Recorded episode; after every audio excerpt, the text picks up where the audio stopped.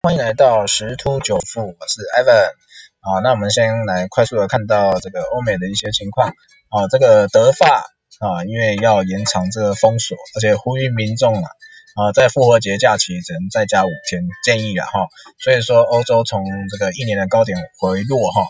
就是下跌。那美股的部分也是下跌，因为这个刺激计划跟基础设施支出成本令投资者不安了。哦，哦这个拜登有可能会呃上线，有可能目前可能会喊到四兆美元哈，哦，所以说这样子造成一些人们的担忧。那同样的，因为这样子一个德法封锁，所以油价就是下跌。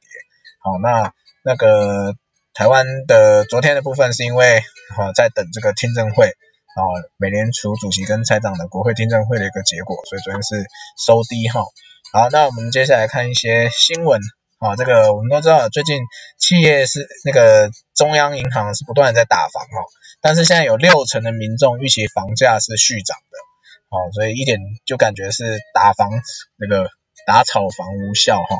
而且认为未来半年会涨到三趴，超过一成预估会涨到十趴哈，啊，这个到底如何能解决这个打房这个问题呢？这是一个不容易去呃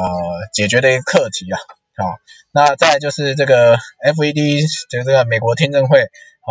这个鲍尔重申支持宽松，因为离这个完全复苏还很远哈，哦，因为他表示，因为现在还有数百万美国人还在受苦，服务业的低薪劳工、非裔美国人、西班牙裔，还有其他少数族群啊，啊，在疫情冲击下，他们受创很深哦，哦，所以说这样子的一个完全复苏。还还有很大一个距离，所以目前是维持着宽松的政策不会去改变啊。另外再就是还有一个新闻，我觉得可以去关注一下哦，就是德银跟瑞银啊这两个机构看好福斯的远景哈，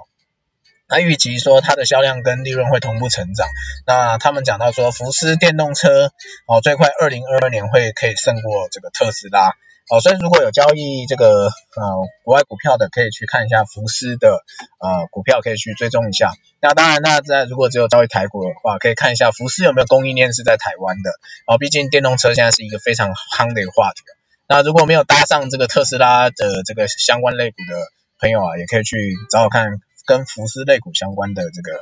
呃肋骨来去做一个布局哈。好，那我们今天分享就到这边，拜拜。